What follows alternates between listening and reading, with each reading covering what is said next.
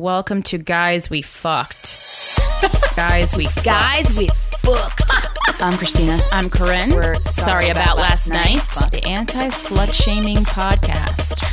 I never stop. Hello, fuckers. Welcome to another episode of Guys We Fucked. It's the anti slut shaming podcast. I'm Corinne. I'm Krystyna, and this episode is sponsored by Louis C.K. 2017. It's a new comedy se- uh, special on Netflix. Uh, Corinne and I have watched it, and holy shit. I I didn't realize they were sponsoring until I we I went to uh, get all the ads for today's intro, and I'm like, this is so cool because it is the best special I've ever seen.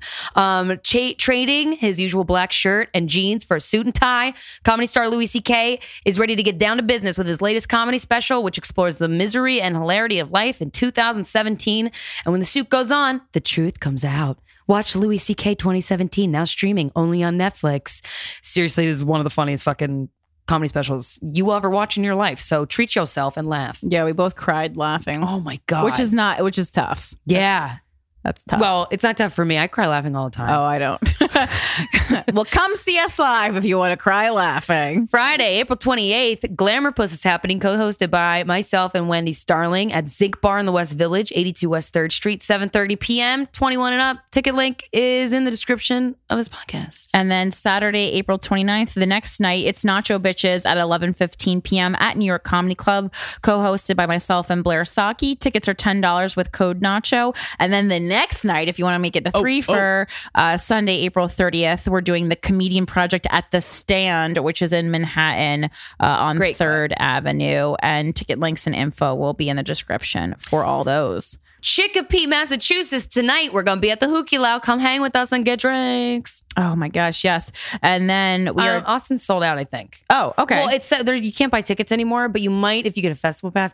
I'm pretty sure it's sold out. Oh yeah, and then uh, on Sunday, April twenty third, we're in Houston, Texas, at Warehouse Live. Las Vegas, Nevada, Thursday, May 18th to Saturday, May 20th. We're going to be in town for the Crapshoot Comedy Festival, y'all. Thursday, June first, Minneapolis, Minnesota. We're at the Women's Club. Tickets are available now. Now, Yes. I put them on the yeah. perfect. Um, Milwaukee, Wisconsin. Where are you? Where are you at?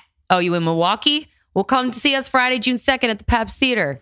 And then Chicago, Illinois, we are coming back on Saturday, June 3rd. We're doing the fourth annual, 26th annual comedy festival. Two shows. There's a 7 p.m. and a 10 p.m., both at Thalia Hall. Uh, and don't forget, we still have merchandise available on our website. Uh, so just go to sorryaboutlastnightcomedy.com, go to the merch section. It'll link you to that. We do bring a, a limited amount of merchandise to all our tour dates, but Christine and I have to carry them. And honestly, It's like really heavy, and It we don't heavy. have boys to carry them for us. So we're like, I can only carry a little bit. yeah, so we can only do that. Um, and if you are sad, tweeting us on Twitter saying that you've already binge listened to all of our episodes, guess what? We got bonus episodes, um, and they're really fucking fun. We do a bonus episode of Guys We Fucked once every two weeks. And if you go to howl.fm slash GWF, you can hear these bonus episodes. Yeah, sometimes I'm high and I'm drunk. So, you know, you're in for a ride. But this week's bonus episode is really exciting because we interviewed Daisy Coleman from the Netflix documentary Audrie and Daisy. And we ask her some questions that have to do with rape, but we also like get into like, what do you like to do? It was really fun. Yeah, it was a good time. She was in town and it all worked out. Uh, thank you so much to another sponsor for today's episode. It's Lyft. Lift, lift. Uh, I take Lyft all the time. You know Lyft. It's the uh, car service that comes really fast. You know what else comes really fast? My ex Brian. I don't know. I never dated anyone, Brian. Uh, but no, Lyft is great. I use Lyft multiple times a week. I use regular Lyft sometimes when I'm feeling fancy. I also use Lyft Line. Lyft Line is super great because unlike some other services, they only pick up max two riders. So it's not Oh. you're not going around town awesome. picking everyone up every three Picking blocks. up a clown, Yeah. a group of clowns for the circus. because I mean, sometimes that gets rough. Uh, safety is Lyft's number one priority. Every driver is fully vetted through a 10 point safety standard, including third party, criminal, and DMV background checks. Uh, every car has to pass a 19 point vehicle inspection for your safety and comfort. Lyft even has an industry leading insurance plan protecting you the moment your Lyft driver picks you up. Uh, and with Lyft, you can tip on the app, which, you know, seems not cool for you, but the drivers really are. They are just happier. That's the company they really prefer driving for. I talk to my Lyft treat drivers, all the time. good. Yeah, it's they're they they treat them really well. It's a good company. It it allows the drivers to have like a personal life, so that's nice. Uh, and right now, Lyft is offering our listeners a special deal for new users. Get three free rides up to $10 each. That's up to a $30 value if you're good at math. Uh, when you enter promo code GWFD, just download the free Lyft app today and enter promo code GWFD in the payment section. You'll start with the three free rides, and um, that's it. You'll have a great time and you'll get home safely if you're drinking too much. Sometimes when I drink too much, I shit my pants and I have to get new underwear. And um, you guys, if you've ever been in that same situation, you're in luck because we're also sponsored by MeUndies. Uh, I tried. Sorry. Uh, if you've been settling for store bought underwear, five packs, I have something that will change your life for the better. MeUndies. Uh, they're seriously soft, feel good underwear uh, that gets delivered right to your door. Uh, if you use the special URL, me uh meundies.com slash gwf you get 20% off your first pair okay and guess what you could save up to 33% each month with a monthly subscription plan you just select your size your style and the plan you want and meundies will send you under underwear that uh, you'll think swoon oh you'll swoon for each month. I can't read out loud. Shut up. But if you're not ready for a subscription that's okay. You could still save money because meundies is offering you 20% off. Like i said i put the bullet points not in the right order but you fucking get what i'm trying to say. Just use the special url meundies.com slash gwf and get 20% off your first pair. So go ahead revamp your underwear drawer. Be an adult. Give your ass the modal fabric that it deserves once again, that's meundies.com slash GWF. Meundies. Oh. oh, and I didn't put the names in there, but we got to read the names. Okay, well we could do that I guess after. Yeah. Uh, yes. So it's it's it has been a very uh, interesting week for me because I did what I've been talking about for a long time. This was one of my New Year's resolutions, and I've been working on it since January. it is now April, if you notice. Uh, and I adopted a dog. Oh my God. And the dog is sitting on my chair and I want to cry. It's so cute. Yes, this is Sir Alfred Hitchcock, and that is his name, as I had promised myself. Uh, it's his first ever episode of Guys We Fucked. And he's asleep. He's, I was like, I said, he's sleeping through it. Oh, he woke up. which is Alfred, fine. are you having fun? yeah. Yeah, it's just it's been a very like emotional week because Alfred's uh, he's a puppy. He's r- right now I think about 20 weeks old. And I like I, when I started my search I was looking for like a 1 or 2 year old dog. Right. Because that's like They're not going to pee on your floor. yeah, you get them likely. young, but you can also like have a life. And then I was thinking about it and looking at a lot of dogs, and I saw Alfred, and uh, I thought about it for a long time, as as you must do if you're going to adopt an animal. Yeah. You probably gave that more thought than a lot of people do into having kids.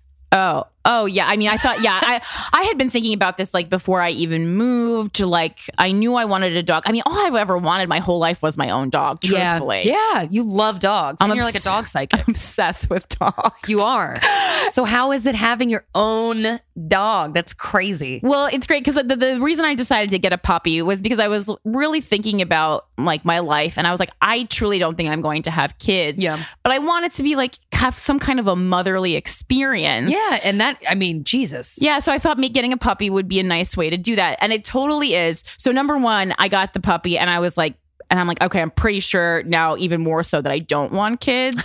just because just because the puppy is already so much and uh I just like I know the kind of lifestyle I want to have and I Right. just like know that a baby just really wouldn't fit into that. Babies are babies are weird because uh it's the only we're are we the only mammals that are babies have when a deer comes out of a mother deer, Yeah. it's fucking walking. It's a horse when a horse gets born. it has instincts. yeah. and they're like doing stuff for themselves a little bit. But a baby, if a baby's on the floor, that's where it's staying forever unless you move it. Right. It's weird how helpless human babies are to me. well, it also I think has to do with like animal years versus human years. Oh, that's true. so it's just like you're you're just moving slower. Because I mean, if you left a baby on the floor, I mean, you'd have to like toss food at it and stuff. But like eventually, it would get up or learn how Or to something. or learn how to push itself up. Yeah. I mean, after you know, it's it would be in its own feces, and you know, you you have to throw food at it and etc. But food in his mouth.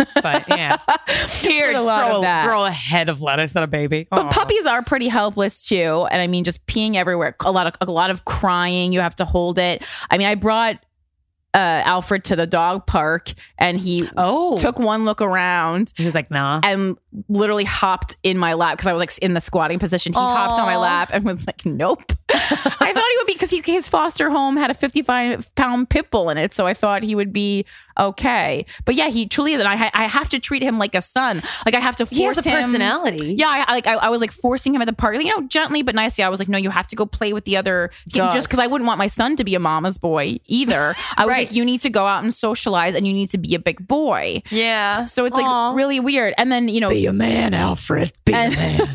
and it was, and it's also been kind of a, an interesting challenge in my, me and James's relationship because we had to learn this weekend how to co-parent. I mean, yeah. because we have different, you know, I'm very strict with with the dog, and you know, the dog didn't really like James at first, so that was really, I mean, Saturday afternoon, I, it was a nightmare because Well, right, because if your dog doesn't like your boyfriend, Yeah. that's a problem. yeah, Saturday, like so Friday was the first day and like he was just like like kind of growling, not biting, but just being aggressive and barking because James is very tall and he doesn't like tall people. And then uh, I I ordered like lunch Saturday afternoon. James came home from work and the dog was like just not liking him at all. Mm. It ended up in like dog going nuts, running through a tub of guacamole, getting guacamole all over the carpet. Then James is frustrated because he was taking it personally that the dog didn't like him, which a lot of people I do, but understand. you can't. you can't, but I, yeah. Then I'm crying in the middle of the living room floor because I was number one, I was so tired from the Yeah. puppy, and I also And I you just, went through all this, and then your the dog and your boyfriend don't get along. I mean, Yeah. that's hard. I didn't know. I just didn't know what to do because I was like, I don't want this to be like the thing that breaks a relationship. But also, it's like you know, dog's not going back. Yeah. you hear that, Sir Alfred?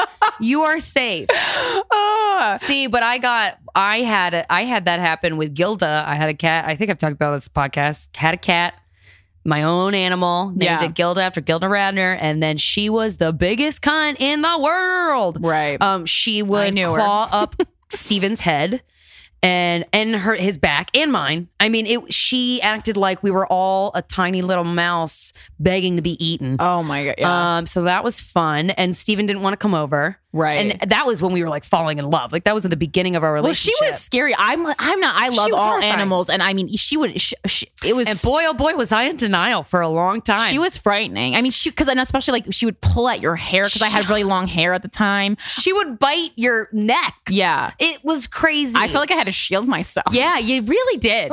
and I was in the bathroom one day, and Melissa, my best friend, and Steven were sitting on the couch, and I could hear them. And and Melissa was like, Steven, Gilda's horrible, right? And he's like, Yeah, she should get rid of him. She should, right? Shouldn't she? And I'm like, Ah, fuck. I gotta, I gotta. Yeah. And then when I got her fixed, the vet was like, You need to take this cat to a farm. I was like, all right, fine. But he, Steven would have never moved in if I had Gilda. Yeah. Still. Well, I that mean, was no, an abusive relationship for me. no one would. Gilda. Would no one would be here. Yeah, so that's a tough. I mean, you getting beaten up. yeah, but I can't imagine if the if an animal was oh, if if Gilda was great otherwise, and then like him and her and Steven didn't like each other, I'd Right. be really bummed. Well, you can train almost any animal, especially when they're a puppy, to like be okay. Like it's already been like it's not even been a full week, and he's already so much. He's He was never he was never bad, but he's already like even so much more well behaved. And I mean, like you just have to be take a lot of time with him. I mean, I spent literally all weekend taking care of this. So I- Yeah, you I- have to be so. I close. didn't look at my phone. I didn't eh, like things are unanswered. I didn't re- respond to people's text messages. I just spent the whole week like taking him out, taking him to play, buying him stuff, taking him to Petco, getting his le- leash and collar, like uh, setting How often up. do you have to take him out in a day? I mean, a puppy goes to the bathroom at least twelve times a day, but I'm oh, not. damn. I am training him on a wee wee pad because Yeah. Well, that's yeah. You Corinne doesn't need to go out all times a day, please. That's seeing the sun that often. Yeah, shut up. That's too much. Um, but yeah, and now, now James and him are like best buds. oh, good. because you have to let, you have to like kind of let them know who the leader of the pack is. James walked him on a leash all day on Saturday. Uh, they played tug of war, and it was just like building up a trust. The same, you know, the same as if I was a single mom and was introducing my Oh, yeah. kid to the new boyfriend. Like you have to. You have to build a, a relationship. Yeah, my. You know, it's funny. My parents.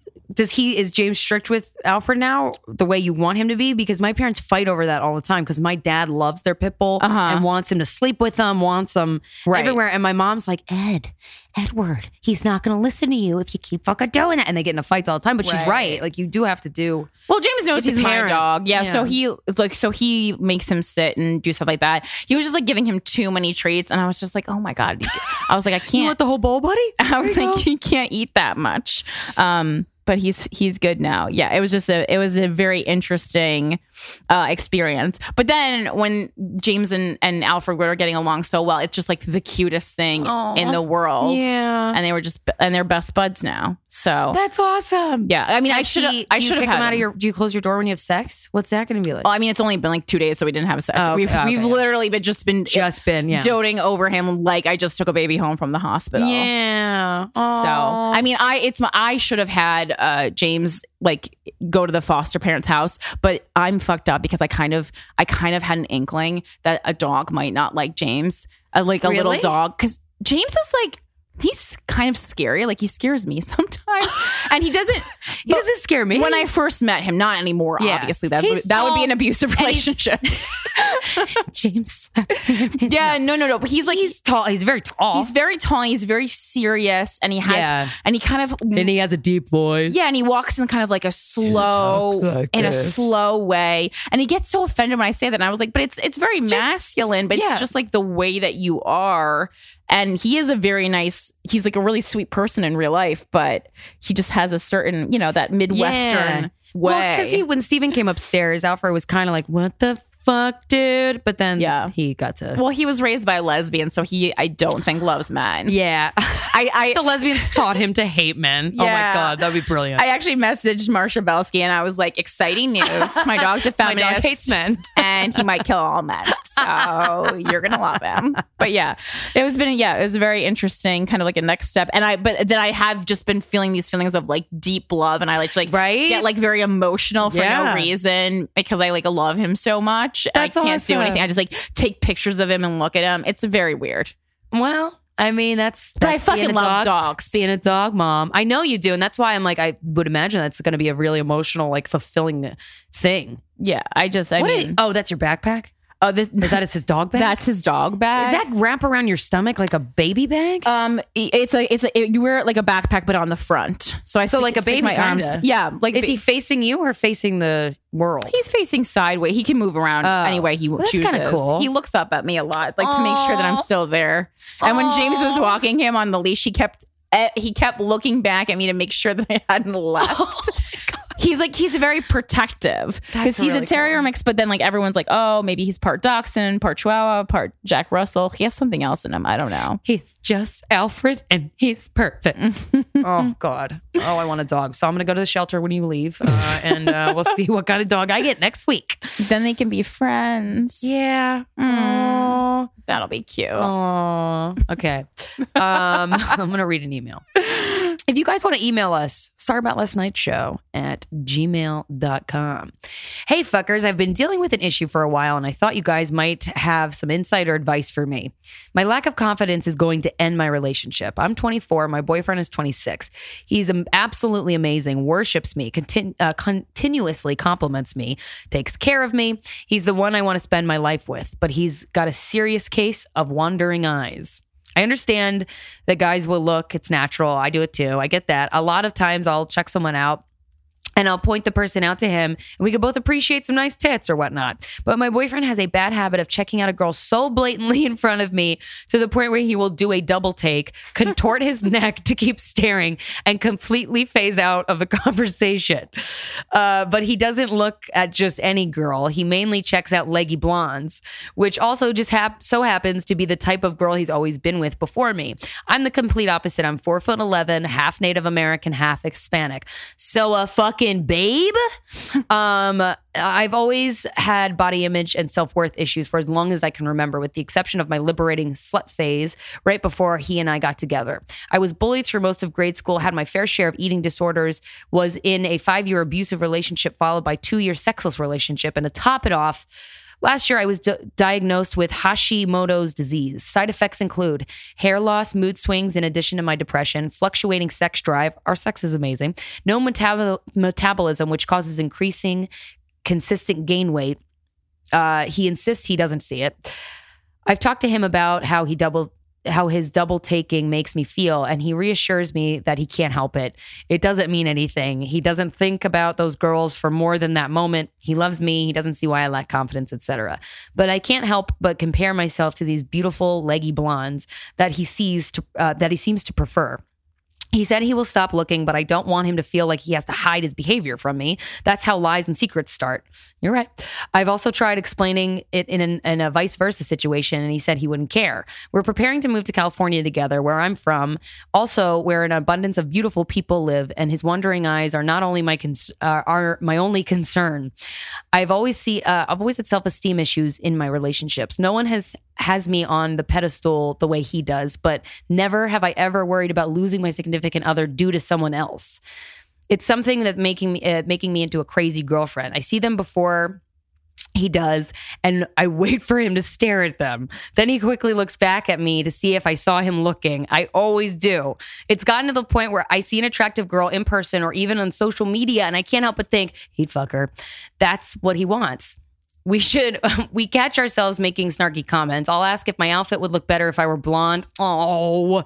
Or a group of girls will walk by and i'll automatically say he's not looking. I want to be secure enough with myself that i don't just jump to conclusions. How do i love myself? I'm tr- i keep trying to remind myself that another woman's beauty does not mean the absence of my own. Easier said than done. I don't want my insecurities to ruin our relationship. Help you know, I was going when I read this email. I I, I was reading it and I was like, oh, he does that. That's so rude. And then I'm like, I literally will be holding Steven's hand and we'll pass a fire station and I will stop walking and just stare and be like, God damn. all out loud, all in front of him. Right. And he laughs. I've never dated a fireman though. So if if I think it adds to it a little bit that uh that that's not the guy I've always dated. Like if I've always dated beefcakes, Right. Steven's not. Steven probably would feel insecure about that. Right. Well, and also you guys have just been together for so long. You're So on a, long. you're on a different level. And also, I mean, to be quite honest, I don't think most people are in like a healthy relationship. I agree. Or like on the level that you guys are on. I just I just Yeah. don't think I think it's like it's just that's just not But I really do norm. think when this guy, when this girl's boyfriend is saying, like, I only think about them for that second. Like, mm-hmm. I, yeah, probably. Yeah. The double taking eh, uh, when you when you do the double taking and you are well, number one physically opposite of all the women he's looking at i get that that feels weird. You feel a little emasculated but it's like like she said your somebody else's beauty does not take away from your own beauty. And but the whole that with her recent diagnosis of like hair loss and weight gain and mood swings you feel like a big old lump of crap Sure. And also, I mean, there's just such an intense history here. Like, I like that you pointed out the stuff so I didn't have to think in my head, oh, you probably have some issues. you just told us. you're very self-aware which is awesome Yeah, you so you know what's going on uh, because like it's most of the, the anything that has to do with insecurity usually goes back to something that you're lacking, uh, feelings that you're Yes. lacking for yourself, uh, and so that's great. However, I hate the excuse, and guys say it all the time. I can't help it. I can't help You it. Yes, you can. can. You can. You can. I, I can it. help it. Because- it's hard Yeah. sometimes when it's a firefighter, but I can help it. But on top of that, because not only is it disrespectful to your girlfriend, I truly do think it's disrespectful. There are there is a way to look and not make it so fucking obvious. Yeah. And it's also disrespectful to the girls. You don't no, women don't want to be ogled on the street. So if you're going Oh like ah wooga, you're that's that's Getting eye fucked walking down the street. Yeah. girls feel that shit. I call it eye rape because Yeah. it's unwanted. Yeah. Okay. It's unwanted. It's It's aggressive. creepy. I don't care if Yeah. you're hot. I don't care if you're ugly, if you're old, if you're young. It's gross. I can feel it and I hate it. So fucking stop doing it. Yeah. There and and also just like be cooler about it. There I check out people all the time in a very sly way. If you really are that bad about it, get a fucking pair of sunglasses. Like yeah. honestly. and don't hurt. You.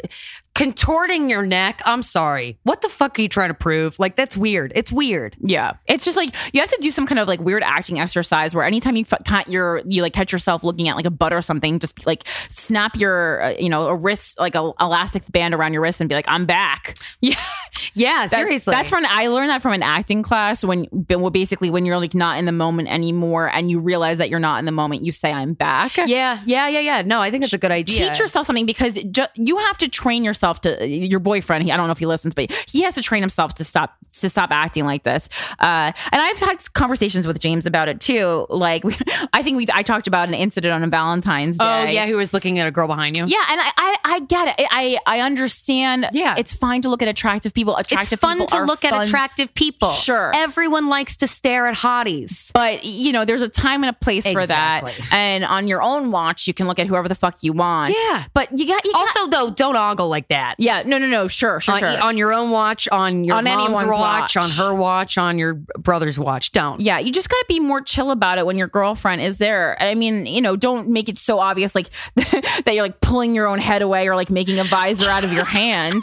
That He know, puts a box over his head. yeah. Just Oh, take a quick little glance out of the side of your eye and move on. Yeah, you have more self control than you know, dude. But on the flip side, uh, this uh, girl who wrote us, you need to stop making the side comments. Comments like Yeah, putting on an outfit helping. and saying something fucking uh, like, oh, Ooh, have I done that? a blonde would look With better. Stoya. That yeah, that's not helping anything. It's childish. I know it you're is. you're causing you're causing uh, aggression uh, in the relationship Unnecessary. no. Just, it's just bad. That's bad all around. So you you both need to grow up a little bit with with that stuff. And yeah, I mean, as much as he needs to be respectful of you at the end of the day. It's your responsibility to feel secure secure. And not even your responsibility like your it's your process to feel secure. He Yeah. is not responsible for you feeling good about yourselves. He he can help and he can add but that's even if like he complimented you all day that's like a that's a faux Your your security needs to come from within. yeah that's a You- faux security Absolutely. And that's going to fucking blow up in your face later down the road if you Sure. just rely on other people's compliments to keep you up. right exactly exactly that's that's not where it's coming from I just remember the one time, uh, well, we had a three way the night before, so maybe that was it. But Jasmine came over to do that pot. She does a podcast where she sleeps in your bed. oh jasmine pierce Yes, yeah. Mm-hmm. yes, yes. And she's gorgeous. Oh my God. She's so beautiful. And she came over and it was Jasmine was sitting on one on the couch and then Steven was in between us, I think. And then I was next to Steven. And we, she was just trying to get something on her computer. Like she's trying to get something to work. And Steven was flirting with her. so it was the most obvious to the point where I literally was like, hello, Steven. Steven, hello. And I waved my hand. I, oh man. And we had just, he just fucked another girl the night before. right But I got give him an inch I don't know. I'm like, dude, you just fucked somebody else. What the? I'm the best girlfriend ever. Fuck you. Well, he but was I did it for me. probably he was probably maybe he was even like in that kind of like dating mode. Yes, he was totally, and I, I, I get it. Uh, he, he told, he still, we talked about the other night. Actually, he's like, God, that was so stupid. I don't know why I did that. I'm like, I get it, but I, even though I, it is my sexual kink to see him fuck other people, seeing him flirt when it's not in, I I didn't. Also, she's your friend dictate. and your coworker. Yeah, but she wasn't flirting back or anything. But she, even if she was, it doesn't. It doesn't matter. But Yeah. I, I walked to the bathroom. He didn't notice, and I walked where he could only see because she was facing this Uh-huh. way. And I'm like, David, David, and he didn't hear me. And I'm like, oh, it's gonna be fun tonight. and she had to get in bed in the middle of us and wake us up in the middle of the night and interview us. Right, yeah. And oh my god, the second we got to our bed, which was behind the cat when we had the wall upstairs Uh huh. she could hear everything we're saying behind the wall because it's so thin. I'm like, Steven, I will fuck you. Are you fucking serious? I, I reamed him a new asshole at the highest whisper that I could possibly think of. It was so funny. Anyway, I don't know why I went into that tangent, but Uh, well, I mean, you know, security is a it's process. just yeah, guys. it is. Security is a process. The, the ugly is annoying. And I, and I, it, comparing yourself is so detrimental. Your looks, your accomplishments, Yeah. your anything. You are you. If you're not happy with what you're doing, work on it. you should only be competing with yourself Yeah. ever. And also, like, eh, when people, yeah, it, it gets especially bad in like the warmer weather. Uh, people when boyfriends look at me when I'm walking down the Yes. street, I get so angry at them. Yep. Because I'm like, what are you doing? You're with a girl. And if you don't like that girl, if that girl's not holding your attention, if that girl doesn't do it for you, stop dating her. But Steven looks at titties all day. Honestly, Steven stares. Steven kind of has a similar problem ish, but it's not just blondes, it's anyone with tits. Mm-hmm. Anyone. Yeah. And it's honestly, it is actually, God, yeah, it is very uh, obvious. You just have to work on being more sli- sly I'm like, about it. Yeah, but what I'll say to him, I'm like, Steven, what the fuck? And he's like, yeah, sorry. And Yeah. he he does like when I remind him, he stops. Yeah, like I get it. I actually I stare at people all the time Yeah. too. It, it, it's hard not to because it's like nice Well, to look at. And it's also it feels a little animalistic in a good way.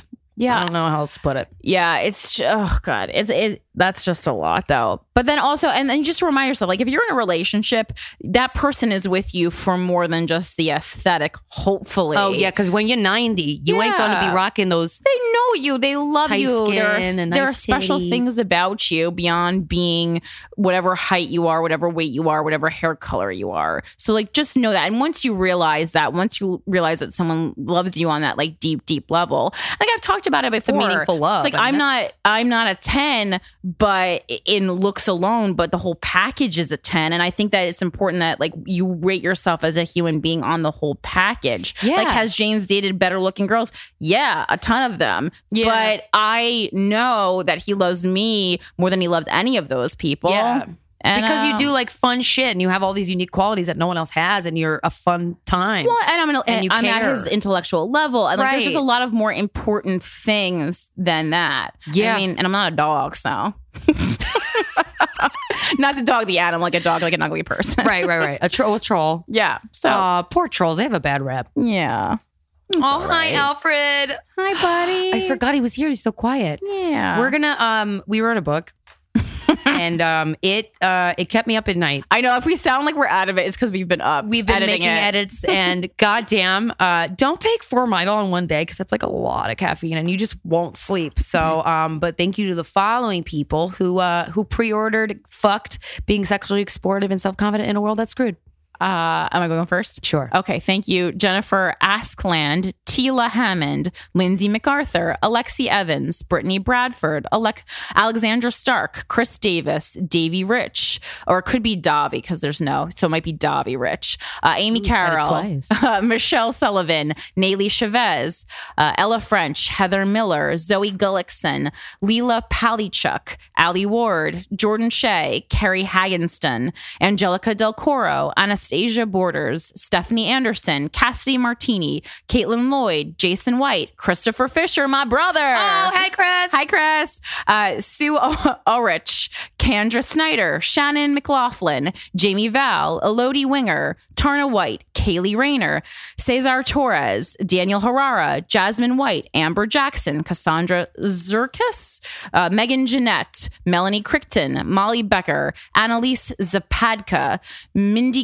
Galford, Presley Westbrook, Samantha Napoli, Leah Hassan, Hillary Birch, Zarin Stone, Brianna Hoyer, Joshua Lelanek, and Gina Solabello.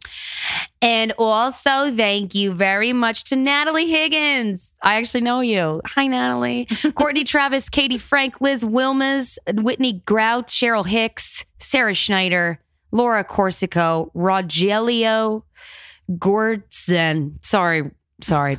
Janie Ol- Olati, Samantha Giorco, Jessica Penelbar, Penelber, Rachel Smith, Nicole Welsick, Anastasia Bender, Vilma Aravello, Andrea Bain, Amanda Fortuna, Gracie GFab Ibarra, Catherine Leno, Yana Selazneva. What the fuck, you guys? Mia Valdez, Alicia Stevens, Savannah Hubbard, Jess Fogarty, Kristen Housen, Sadie Harsey, Maggie Malum, Katrina Carroll, Grace Clark McCall, Ashley Woods, Bethany Lally, Kelly Dempsey, Jason Wist, Lauren Carpenter, Paige Satterley, Beth Aguilera, like Christina Aguilera, but Beth, Vi- Violet Sabo, Gabrielle Busca, Whitney Borden, Sarah Pimento, Abby Davis, Felicia Val,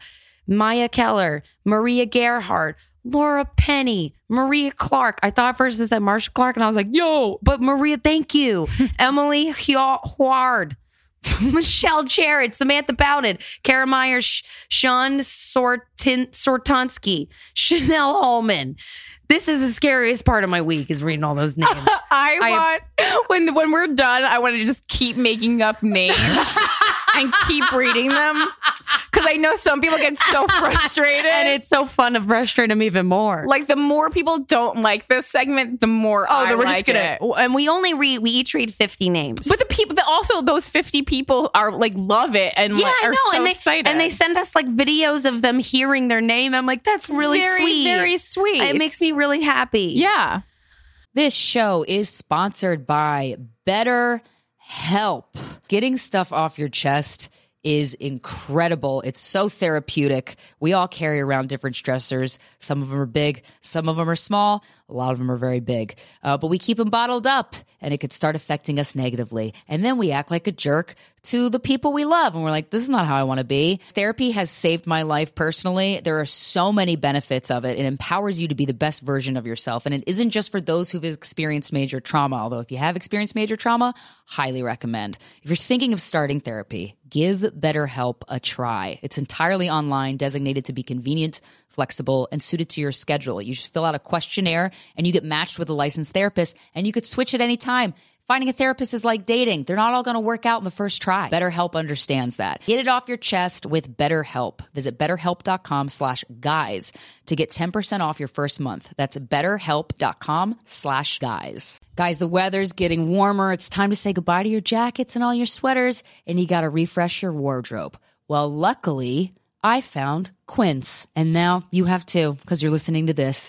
Now I've got a lineup of timeless pieces that keep me looking effortlessly chic year after year. By partnering directly with top factories, Quince cuts out the cost of the middleman and passes the savings on to us. And if you go to their website, the amount of categories they have travel, lookbooks, men, women, home, babies, and kids their stuff is so cute. So I own a couple items from Quince, and one of them is the Italian leather hand woven crossbody purse in green emerald and I get compliments on it all the time. It's a small purse, which I really love because then I don't put as many things in it. Um, guys, Quince is amazing. They have very luxury items for very cheap prices.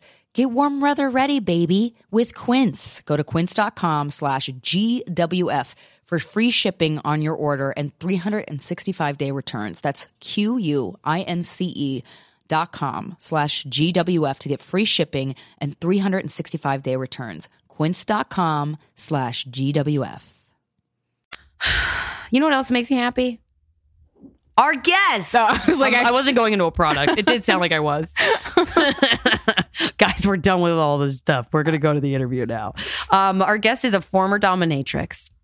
She has a new memoir out called The Scarlett Letters My Secret Year of Men in an LA dungeon. Uh, this was such a fucking fascinating mm-hmm. conversation, and I loved her yeah. so fucking much. Um, and she was uh, also like already a fan of the podcast. Yeah, I know. It was such a it was such a pleasantly surprising conversation. I didn't think it would suck or anything, but I'm like, damn, this girl's cool as fuck. Ladies and gentlemen, please welcome to the show, Jenny Nordbak.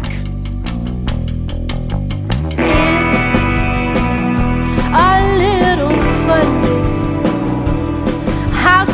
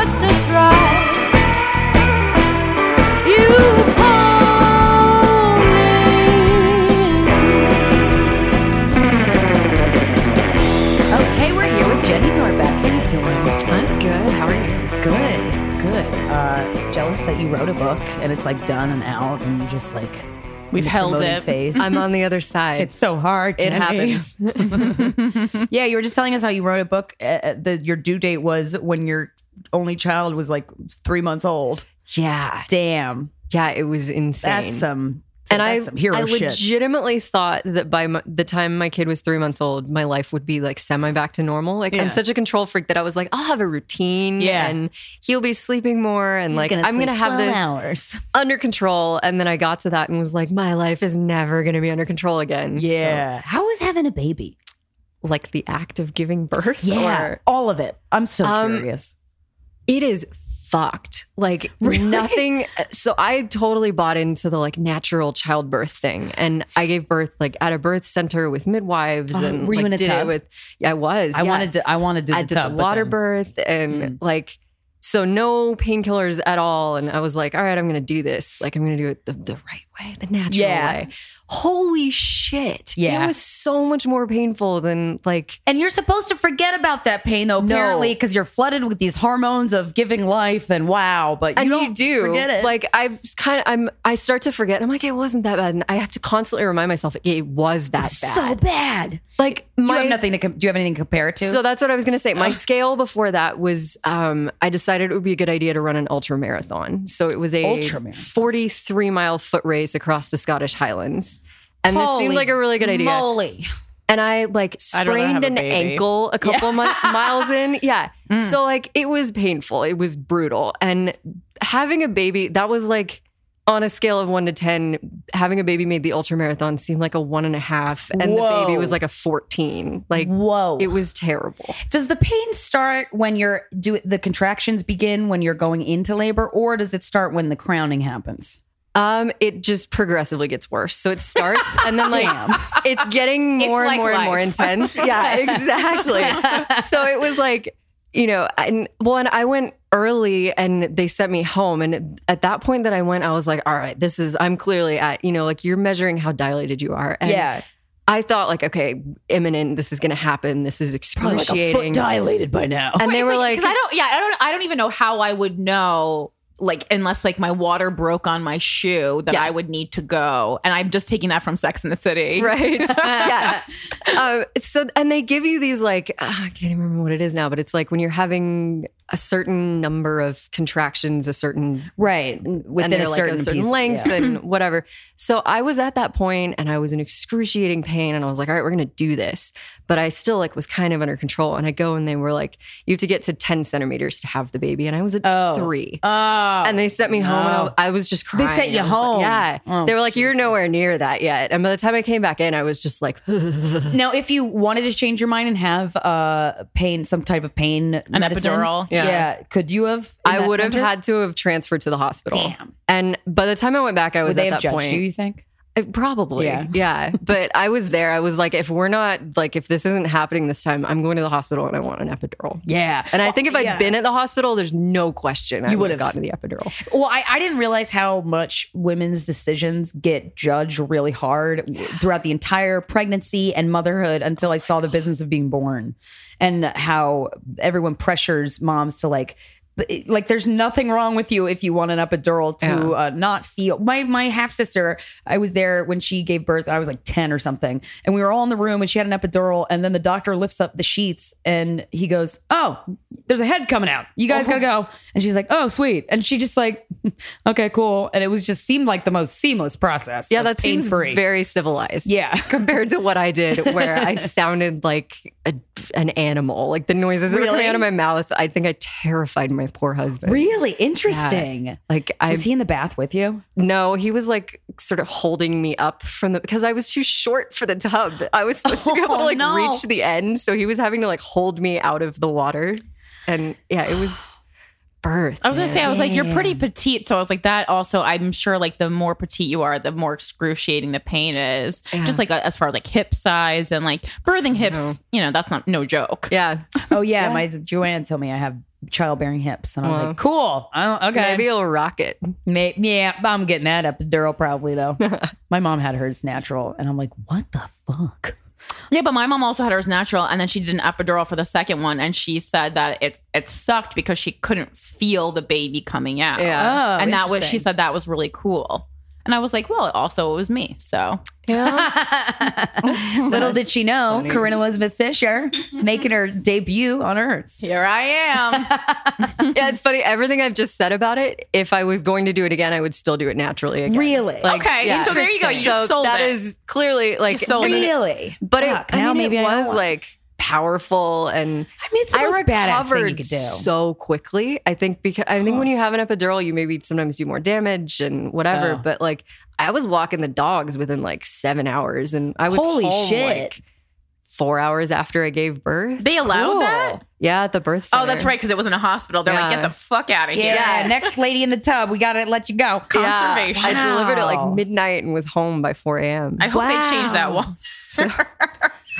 They probably did. No, can you? Uh, okay, so I, this natural birth thing. My friend on Facebook, very into the natural stuff. I saw her home water birth You saw it? pictures. You Hell can't yeah, I unsee That. I saw them. I mean, not the baby coming out of her, but I saw that the pool was in her hair. I saw the mid. So, how do you prepare for that process? How granola slash intolerable is it?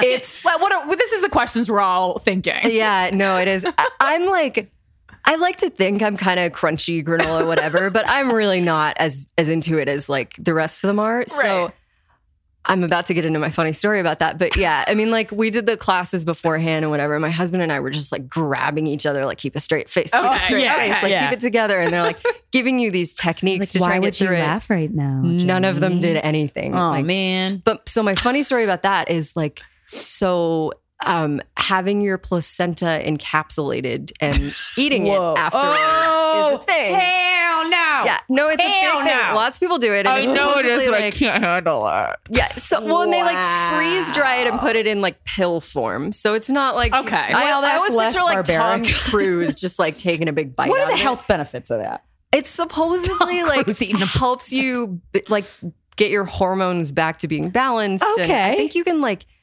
save it and use it when you're going through menopause and whatever. But so Oh. it's so common with it, the like granola crowd that at the birth center that I was at, like you didn't get a choice. They sent you home with your placenta. There wasn't like the no, in I a pill leave here. form or in like a, In a doggy bag. They put it in a Tupperware container. No, they didn't. Yeah. So, and they Oh hadn't my really told us that they were going to do this. They had just said, like, are you going to have someone pick it up for you? Because they like pick it up and they take it and they freeze dry it and they give it back to you in pill form. And I was like, no, I'm not. So then, like, I've just given birth.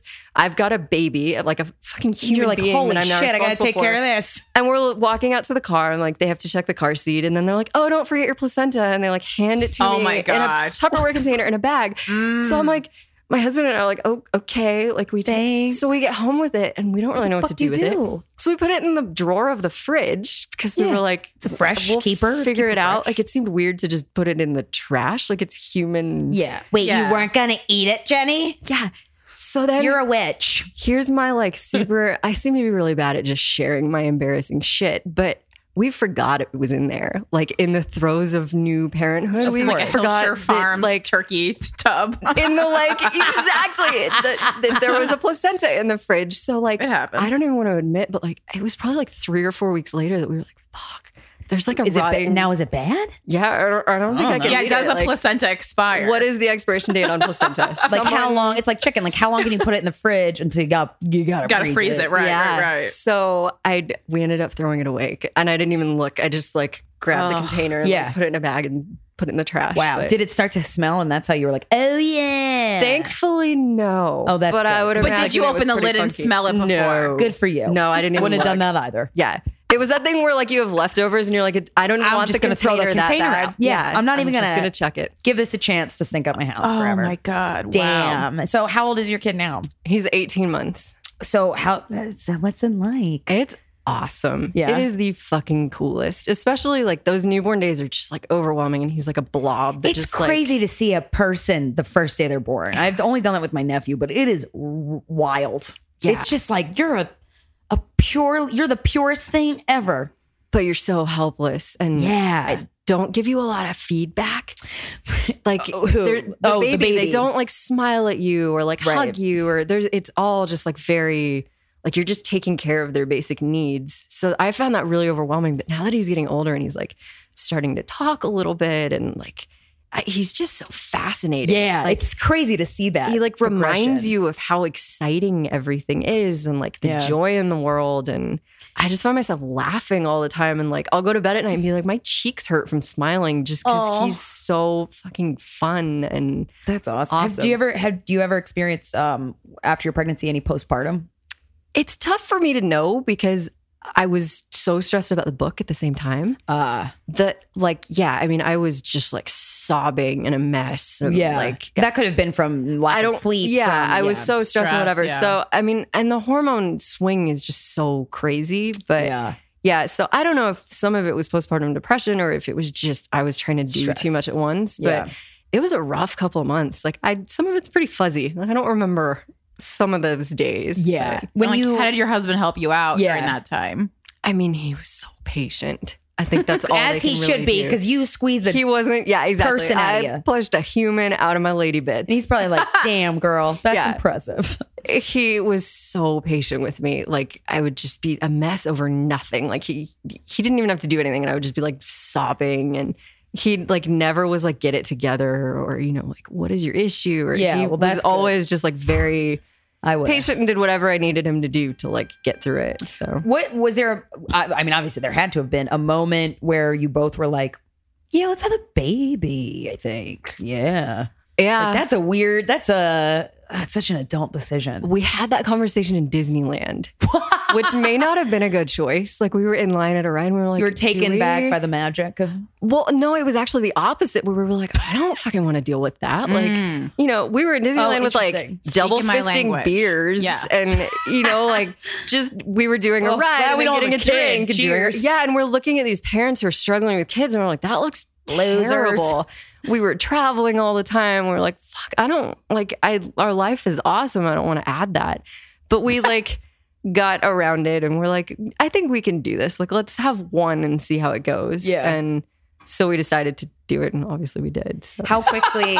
yeah, like because then, then what do you Ta-da. like? Do you wait when you have that discussion, and then if you don't get pregnant by a certain number of months, do you just say, "Okay, let's go to the GYN and see what the fuck's happening"? Or like, I don't know. yeah, I just don't know anything about that process. So it, there's like a whole industry, and there's like all this lingo that goes with it now, Oh, where really? like all like acronyms and shit, where women get like super obsessed. But I mean, I had an IUD at the time, mm-hmm. so when we made that decision, it was like, all right, we're gonna take the IUD out. And I guess my husband is like Mr. Fertility or something because I got pregnant that first cycle after taking the IUD out. Oh, well, wow. after birth control is when a woman is most fertile Yeah. when she stops it. But then I miscarried that. like Oh, almost yeah. immediately. So see, that's something that Yeah. happens to uh, so many women. It's it's so much more common than people think, and we've gotten a lot of letters about it, and we've we've had some discussions about it. But I've never talked to somebody who has miscarried. So it's like, what is that? How did that make you feel? Did you not tell anybody? What was that like? I didn't talk about it really when it was happening. And it happened really early in the pregnancy for me. So I think it's a different experience if, like, you're, you know, way into it. You're like four months pregnant or eight months pregnant or whatever. Like, Yeah, it was still so new that I was trying to, like, get my head around the idea of it. And how did you know? How do you know when you miscarry? I just started bleeding really heavily. Ah, and it was like, okay, this is not going well. So okay. How was that for you emotionally?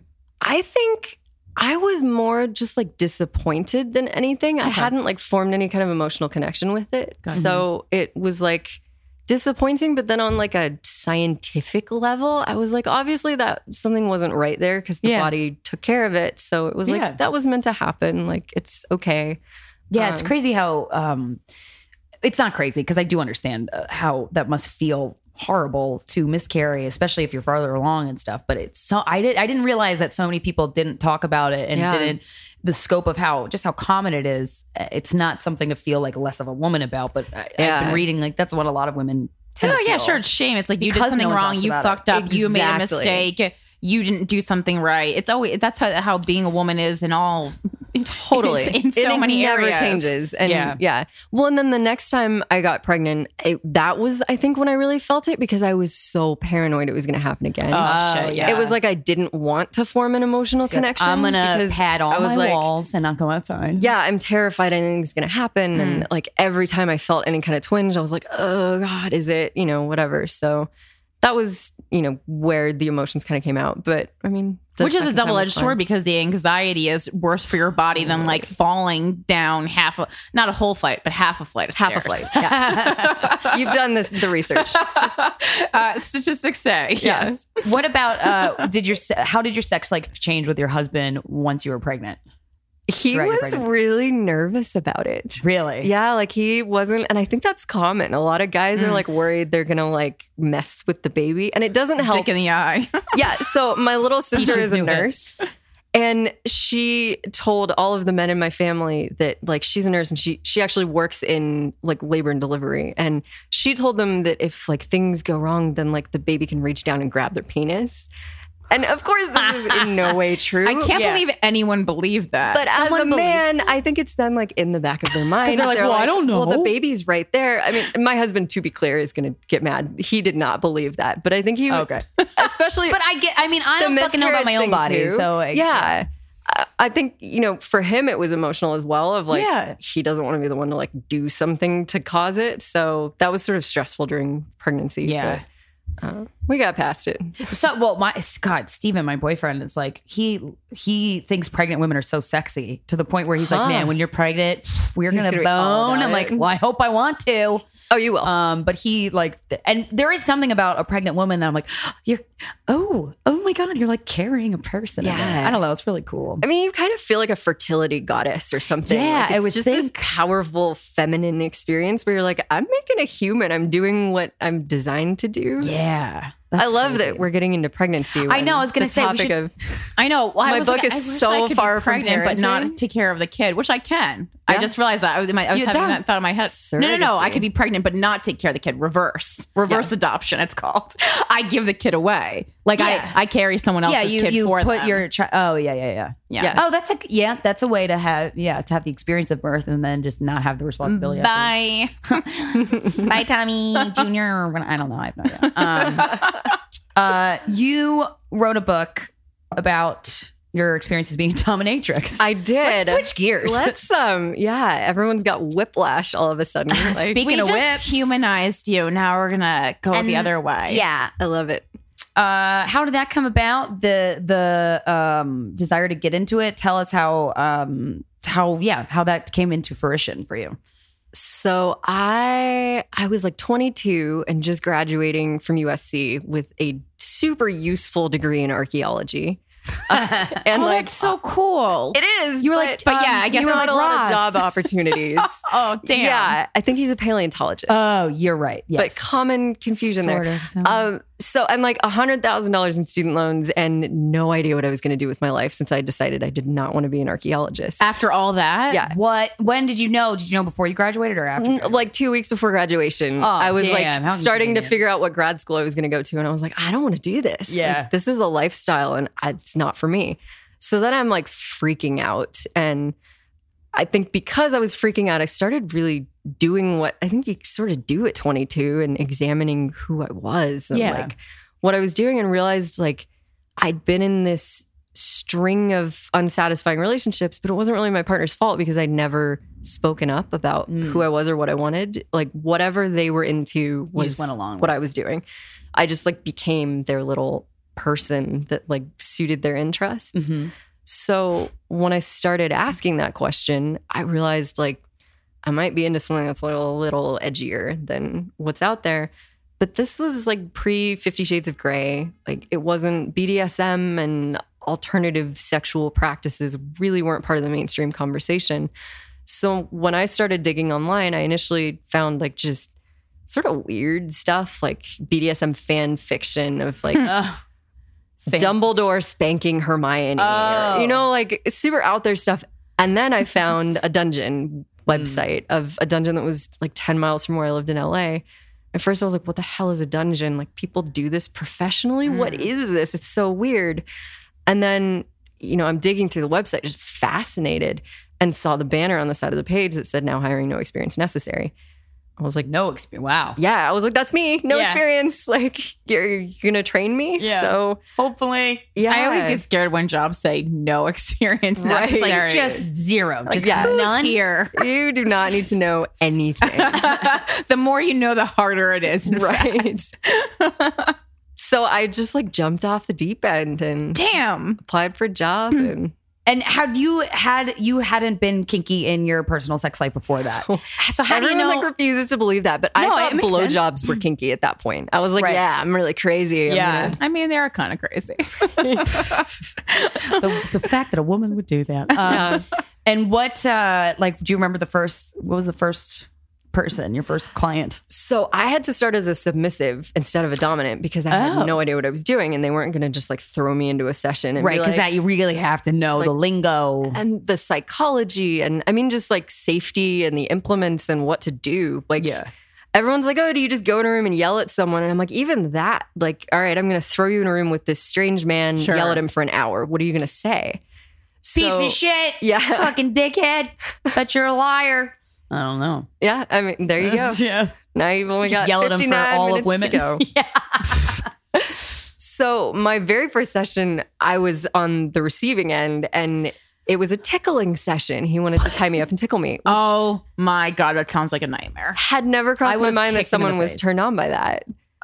So, So now, it's like, yeah, go, go, keep No. going. I've, I've, no, I've- no, no. You You might jump answer in my there. questions. I mean, I would kick him in the face if someone tickled me. I well, mean, you're tied up. Yeah. So Do you get a takes care of that. choice, Oh, like God. for the kink though? Like if you fucking, I fucking hate being tickled. Yeah. So if you, but did were you asked? You you got your nose right. Yeah, You know I mean, you you only have to take a session that you're comfortable with. okay. And I mean, the fact that you hate being tickled would be such a turn on for so many guys who are into Oh, the that is tickling. so like they want you to I can not like imagine. it. Oh, some of them, some of them want you to like it. But well, that's masochism. So yeah. yeah, so I mean, Eh, well, and what's funny is a lot of the guys who are into tickling aren't very good at tickling. How do you get bad at tick? How do you bad tickling? Men don't have a good They'll, like, touch. yeah, dig they'll, in too dig deep. into That's why ribs, they blue it balls all the time with massages that are yeah, half-assed. it doesn't really tickle. So it's funny that the hardest part of tickling sessions wasn't that it tickled and you hated it. Had to it was it that was- it didn't tickle and you had to fake it. So you're So like, you were just like, squealing with laughter and like wriggling and what it was like physically exhausting to do those. and you were tied up. Mm. What? How? What did that look like? Like your, you just your arms and legs? Was it? Was it handcuffs? Was it rope? Was it? so for that very first session, I was like on a bondage table Okay. with like wrist and ankle Right. cuffs Yeah, that yeah, were yeah. like attached to the did he tie you up, or did some like did Were he walk into the room to up? you being tied up? Um, he did it, which was interesting too because he was like in his seventies on top of all of this. So he was like struggling to like do the bonds or the. Did he have like restraints and- tremors? Like yeah, totally. Oh no! So, oh like- god, that's so funny and dark. all and of sad. that was Oh, just such a strange That's so experience of like on one hand that first session i was like this is really powerful like this man hides this from everyone in his life but he's showing this side of himself to, to a me. stranger. Yeah. yeah but then it was like this weird cynical side of me that we all walk around with most of the time where i was like well what the fuck this is an old guy and like i'm super young and what is he doing and tickling that's so Did he get a weird boner? um, I don't remember him. No, he was fully dressed, and I he might have, but I didn't notice it. So I get back to the dressing room after that first one and say all of that to my mentor, and I'm like, "What the fuck? It's an old guy, and it's weird, and it's tickling, and whatever." And she was like, "Let's just stop there." And break down the things that you've just said one at a time. And she was hmm. like, he's an old guy. Let's talk about that. Like, That ain't nice. just because you get old, are you no longer allowed to be interested in sex? And I was like, well, I mean, when you say it like that, I guess that's true. You know, she was like, we call them creepy old men and whatever, but that's really unfair. Like, just It's- because you get older, and older women, holy shit, that's a whole. There aren't even like creepy old women. Like, I feel like as an no, old there are, woman, you never hear that phrase. you're just not allowed to be sexual. like Betty White is the exception who like talks about sort of naughty stuff. But I mean, she's the only one I can think of. Yeah. So I was like, whoa, reality check. Like, I'm going to get old too. And Yeah. I'm probably still going to be a dirty fuck. So, like, Yeah. Well, you have to have those moments of using the wrong vernacular, and then Yeah. it's it's great that you were this person kind of went through everything you said and said, Yeah. well, this is why what you said is kind of fucked up, and let's Yeah. and that that's what an eye opening experience that is. Yes, and that's she was then like, okay, and tickling is weird. What are you into that's so much better? And I was Yeah. like, well, I don't really know. And she was like, well, at least he knows and is like not afraid to go explore it. Yeah. And, you know, he's embraced it and found a safe space for him to do that. And Damn, your judgment has no place here. Mic drop. Well, dude, yeah, the, yeah, the BDSM community is one of the most judgment free places so ever. supportive and open. yeah, that's my number one qualm with it. I think more judgment. And did he? Did that person tickle? Did he go near your your vagina or your breasts, or did you have a bra on? Like, what were you wearing? Yeah, I mean, I was in some weird little like tutu oh, outfit of like See, that's the only thing that freaks me out. It seems a little bit he want you to look like a- childlike, like the kind of pedophilia, Yes. whatever. I mean, in but better to act it out there. yeah, in- in a you consensual, safe found a- environment. yeah. a I mean, have you ever had uh, any go deeper into possibly like? Uh, I want you to act like a five year old or uh, a child. I mean, I never had ones that were as bad as a five year old. I think Or that would have been a line yeah. for me. But yeah, So there was somewhere at it was like, and tiaras. oh, that would have been Yay. so wrong. Oh, yowza! And now, Man, you the know BD these people, and they, they, they're you know. uh, But I, the thing is, as fucked up as it is, it's like these they're not harming a child. they do exist, and it's like yeah, better you know a very Yeah. young twenty something uh, d- acts that out. Yeah. in a safe Is it, would a dungeon, uh, the manager of a dungeon that accepts the appointments, would they? Uh, is that Okay, okay that- to that to them? Yeah. I mean, I think it's consensual. as long as it's safe, age. sane, and consensual, and pretty much anything you bring to the table that like is still within the rules of the dungeon, and they do have rules, which I should probably clarify. Yeah, what are they? So everyone calls it a sex dungeon, but sex is like one of the few things that is not allowed to happen there. right? So There's not that- a lot of touching in between the, except for tickling, obviously. or but- like yeah i mean there there can be but so no sex no penetration of any kind so that rules Okay. out blowjobs Oral, and anal. else yeah um no exchange of bodily fluids so we didn't do like golden showers or that kind of stuff at the dungeon Or like spit nor no spitting stuff. yeah i mean that one we sort of I, Spit I remember like I would spit on the floor and like be like lick it up or whatever. But Yeah. like Well, yeah, yeah. That one was kind of like okay, that's not that bad. Okay. Um, and so, I- mean, I guess the other rule is like no traditional sex acts. So, like, Yeah. I'm not going to give you a hand job. Yeah. So, um, I mean, those were the rules. So, as long as what they were bringing to the table was like within those rules and they wanted to do it with a consenting adult, then could the guy jerk off in, the- in the session, or the woman, the client? Yeah. So Oh, that's nice. they could kind of do whatever they wanted. It was like this sort of I'm not going to stop you, but I'm not going to participate. So if Right. you start doing it, I'm not going to try and like jump in and intervene. Like But- no. And was that for legal so it didn't fall under prostitution Yeah. or okay. Yeah. Okay. Have you ever had somebody jerk off in a section session? Did I ever? Yeah. Yeah. yeah. And then have you? She's has- like, "Am I not the best?" Duh. Do you see me, motherfucker? And have you been like cool with it every time, or was there one that um, was just like, come on? I don't know. I though. it is. mean- It is a dungeon where you fulfill a kink, so it makes sense. yeah, I I think like I mean, guys jerking off is kind of awkward no matter what. like they make awkward faces. And So like, and grunts and. Yeah. it can be hot. Where they're, but, like, I like watching it on porn. and- yeah. like a professional jerker offer. Yeah. it's great, but makes like it look kind of sexy, but when the average guy's doing it, they're like, you know, and it just you're like, you get to see everyone's O face. yeah, and you're kind of sitting there like, don't laugh, don't laugh, don't laugh, or laugh if that's what if they, want, you to, because some of them want a humiliation. Yeah, but keeping a straight face was actually one of the hardest parts of the job because some of the shit they wanted So to funny. do Well, and you're you're so smart. Like you can, it's like so I can't I can't imagine being like this overly intellectual dominatrix and especially like you know if, if you have like a cunty sense of humor, Yeah. which you know I have. So totally, yeah. I would also like, oh people going to a dungeon too are, are are I think pretty smart in in at least in that they can identify their kinks and they know where to uh, indulge in them safely and consensually and they're not ashamed to indul- I mean Yeah. I mean, they still could be ashamed I They're progressive. That I mean, yeah. Yeah. Some of them were like deeply ashamed. It was almost awkward how ashamed they were, where they would like do it and then they would just be like almost crying afterwards. like, I just really? can't help myself. And like, I, were, were any you of know. the ones that um were really upset afterwards did, what was like the most extreme thing that they would do like it was funny that the ones who were the most ashamed were usually into the most normal stuff. interesting Like it wasn't anything, and I would try to explain that to them, like, which it's always kind of fucked up trying to like put the kinks on a scale of like normal to not Of course, because yeah. it's like anything kind of goes but You're like, I just stomped on my last client's nutsack. yeah exactly Calm down. yeah And he was laughing. So Yeah. chill out, Bob. Yeah, exactly. Like you're not in a cock and ball torture. It's okay. But I mean, a lot of guys are. But um, my boyfriend at the time was totally Dude, that having kicked in the me. balls, and it, yeah, it was intense. But I mean, the guy is one of the most ashamed I ever knew. Wanted to just like. I think he'd been like beaten up by a girl on the playground when he was a kid. Yeah. And that was his fantasy. He just wanted this woman to like overpower him. Okay. Mhm. And I was like, that's fine. Like Makes that's kind of hot. Like you just Yeah. want a woman to like take control and that's I will there's gladly nothing do that, wrong with sir. that. So I I mean there might have been something else going on in his mind. Like maybe there was a childhood element to it that Of he course, was ashamed yeah. of. So And then afterwards, was he? Did he cry? Was he? Yeah, I mean he was just so like const- trying to like apologize for being there and like I'm you know I'm so sorry and that's ingrained. If And you're like, I wouldn't have been able to pay my rent had you not come. So Yeah. Thank thanks God you wanted me to kick your ass Yeah.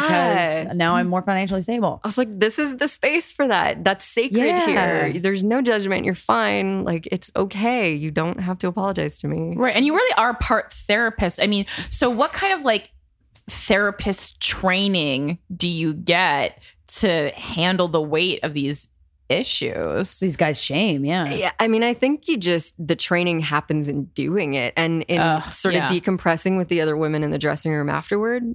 Yeah, you kind of share a story. Like I would, yeah, Yeah. because that's how I would learn too. I would think. Yeah. Like, you, you learn from each other and then you just learn from like dealing with clients and you get to where like, I've seen this before. I know how to handle it. Mm. So, Did it depress you ever? Sometimes, yeah. I mean, like guys who struggled with it or were like, Yeah, especially where I've, I mean, ones where like they were having to lie to their partner or like, I mean, there was like a way older man who'd like, you know, been happily married since like World War II and had never told his partner and she had passed on. And it was like, you know, he went through this amazing marriage, but never shared that side of himself. And that always seemed really sad to me. yeah. But maybe their marriage was amazing Yeah. because he he was able to indulge in that side of himself. But he maybe he knew uh, how she would if she would react negatively. You know, Yeah. you can't Yeah, really exactly. always 100 percent predict, but Right. it's sometimes like I really don't think. I mean, I would be so I would be really disappointed and feel betrayed if my partner did that behind my back and felt like he couldn't tell me. Right. But I know I've heard of instances and I've read stories from listeners and I've, I've heard all these stories on Dan Savage about how the partner is keeping that secret because they're not only afraid of judgment, but like the their partner has kind of alluded to like, man, if you did that, I'd be. So it's like, well, sometimes you have to keep it to yourself, and I don't think Yeah. that's the worst. It could be a fun secret life too. I mean, we, we're as a society, we're so obsessed with the fact that secrets are always negative because many times Secrets they are. great. But I think they can also make you feel uh, whole and have like a really deep connection with yourself. Yeah. Like I like it's some, one of my biggest regrets is that I don't have any secrets, mostly because of this podcast. So I'm like, I need to do something that I can then keep a secret. We can work on that. Well, yeah. So I mean, I, Hey! I find myself keeping secrets about things that aren't they're not really secrets, that's but it's interesting. but it's good just for you. some normal Yeah. stuff, you know. but just so you have something that's yours. just so I have something. Sure, Yeah. absolutely. And Yeah. how, how many years did you work as a dominatrix? I did it like consistently for a year and then on and off for another year. I was getting kind of busy at my day job because I was flipping. oh, flipping so you did and do both. Yeah. Yeah. Shit. So And did you have um, famous clients? I had one like super famous client where I was like, what the hell are you doing here? Like, Yeah, you're yeah. gonna get yourself in trouble. Yeah. Uh, Did that I make mean, you but the- nervous? Did it make me nervous? Yeah. Yeah, totally. I was Mhm. supposed to be playing this persona and I was like, "Ooh, I kind of want a fangirl right Yeah, now. yeah, yeah. But um, I got it together. He was he was really douchey when he first Ugh, came in. He was like he wouldn't Well, take his he- sunglasses off. Oh, And I was like, "Do you think I'm not going to recognize you?" that makes it you more recognizable when you wear like a hat or sunglasses. Yeah. And Sometimes I'll go through the airport with a hat and sunglasses just so people think I'm famous. And I'm like, Oh, tricks on you, bitch. especially like in LA, where Yeah, I'm a big deal. Yeah, I know. But and he was like smacking his gum and wouldn't take his sunglasses off. So it was like he irritated me yeah. early on enough that, and he like wouldn't really tell me what he wanted to do. Really? So and I was You've seen my movies. yeah, I'm like in the interview know. trying to work out. I was like, is he here re- researching a part and he like doesn't Maybe. really want to be here? oh, That, that could so be. he like doesn't really know what to ask for. And but then I was like, maybe he like thinks that we can do other stuff, and like he's trying to just be like, ah, I don't know. And then when we get to the room, he's gonna like try something. So I was like, just so annoyed in the interview where I was like, what- if it had Oh, been so there's an much, interview process before yeah, you go in. yeah, you sit in a room with the Oh. client and negotiate like how long you're gonna play Just one on one, no one else. Yeah, just the two of you. Like, mm-hmm. Did what- you have a heads up that, it- hey, it's so and so, Tom Cruise, wherever the fuck it is? Yeah. Oh, he so he just came in. And you're like, yeah, no, oh, he just walked in and hey. I was like, oh, okay. So, yeah, w- like in the interview, I just got so annoyed so quickly. And I think if it had been pretty much anyone else, I would have been like, dude, I'm not, like, I'm not taking this session. You won't tell me what you Yeah. want. You're being an asshole. Like, we're done here. But I was like, I want to see what this guy wants yeah. to do. and he, So- did- he did. He had nothing to add to the conversation in terms of. Yeah, no, he was just super vague. Like, I want you to dominate me, and I was like, there Okay. are a million ways I can do that. It's. I worked with a woman where when guys said stuff like that or were stupid about it, she would take them to the room and tie their toes apart and give them paper cuts between their toes. Ow! If they were like, I don't know, whatever pleases you, mistress, she was like, this is All what right. pleases me. Next Learn to time, know. fucking tell me. yeah, So I'm not that intense. I would sort of feel bad doing that. I but- know because that's. I mean, a paper cut. That's Ow, a, that's a rough cut. injury. Oh, man, it just hurts so much more than it looks like it hurts. Yeah. What's the um uh most violent thing a person has ever requested that you do? To them? That paper cut toe thing's pretty bad. Honestly, Yeah. that's a whew, that's a creative, horrible. Yeah. Ugh. She's pretty twisted in like a really awesome way where you're like, ah, that is wrong. So like, creative. that, that you even come up with that is just like, I mean, it's true domination. Yeah, Yeah. like a real show of power. yeah, It is. She it's didn't impressive. fuck around. and creativity. yeah. um, I always found cock and ball torture kind of violent in just like Yeah. uh, we're brought up like you do not touch a man's junk unless you're like imminently in danger Yeah, of being don't raped. hit anybody in the balls. You do not ever hit someone in the balls. So it was like hard when I first started doing it, or I would kind of be like, ooh, and they would be like, really? Like, Yeah. you've got to actually hit it. So I would be so hesitant to do Yeah. that. But yeah, I mean, aren't there real, them? yeah, real repercussions as far as like procreating? So my boyfriend at the time was into it, Yeah. and like we would like do I mean, what do you wail do? on his like kick them, kick punch him them. with a shoe on. Did you have a shoe on? Sometimes, yeah. Did you kick it like you were kicking a goalie, a goal, a soccer goal or something? Like You're kicking a goal. harder Yeah, than yeah. you would Just think dude, would you be okay. Yeah, Like you're kicking your annoying ass boyfriend, or uh. yeah. So Wow. like full on kicking, punching, whatever. and so, how many kicks? Like quite a few. And Shit. so after we we were at like a play party one night and there were like six of my friends who worked at the dungeon who were all just like kicking and punching him in the balls and he he had made Damn. a doctor's appointment the next day Oh my god. to go talk to his doctor to be like am i doing permanent harm here and he Made was sure to do it after the kicking. yeah, well, so he'd been trying to kind of ask the doctor, like, is this okay? Which is an awkward conversation to have with your doctor because Sure. the doctor's response was like, well, just don't do it hard. And he was like, that's the Yeah, but that's but what I like it. So they did an ultrasound of his balls and they were totally fine. His sperm count was like slightly higher than average. Human What body very fuck? It resilient. like didn't wasn't doing them any harm at all. Now, when you kicked him, did you was his limp, dick limp? No. So he had a hard dick, and so did you kick the balls or did you kick the dick? Um, did you try to get between? Or in his case, it was about the balls, but Okay. some guys are into like bad stuff happening to their dick as well. and do, have you ever tied a guy's balls up and like put like a weight on the end of the Oh, rope? yeah, or something? Wow. Like That what was kind like of the weight? one kind of bondage that I was good at. Like normal rope, I'd get all I can't remember the knots and like I'm I knew like But tie your balls and dirty up? binds. Now you're but speaking my yeah, language. the cock and ball torture ties. I just it was so fascinating to like do it. So yeah, I can do some pretty serious damage with a shoelace. What? So wait, you tie? Do you just tie it tight then with the shoelace? Is that- no, you sort of it's almost like um creating like a cock ring where you're sort Right. of making them stand out to one side and like sometimes separating the balls so that you can Oh, get maximum yeah. effectiveness of like nailing them. Oh my god, my balls hurt. I know, I That I don't like even have. you just lost all of your male listeners. Wow. They're like, I'm done. no, but some guys really like it. It fascinates me. I've always wanted to. I would. I would really enjoy. I think being with a guy who liked that. Just, but only to do it once to see. Yeah. But I feel like that would be fun Yeah. because if he thinks it's really hot, I'd be like, wait, what? All right. yeah, it it like I mean, and one you're like your sense of normal after that is just weird because Yeah. like Oh, right? I would think. you've like crossed that line and that's comfortable at a certain point. So What are you? What are We you? have some sound effects Yeah, too with yeah. the thunder. This is very. Oh, uh, is there? Is that thunder? Hell yeah. Yeah, Huge wow. thunderstorm happening, but I like it. It's perfect Ooh, for this yeah, episode. it is perfect. Atmospheric. what are your kinks? I, it turns out, am into penetration. Like I like sticking things in other things. So Okay, I like, love it. a strap on was just like my ultimate.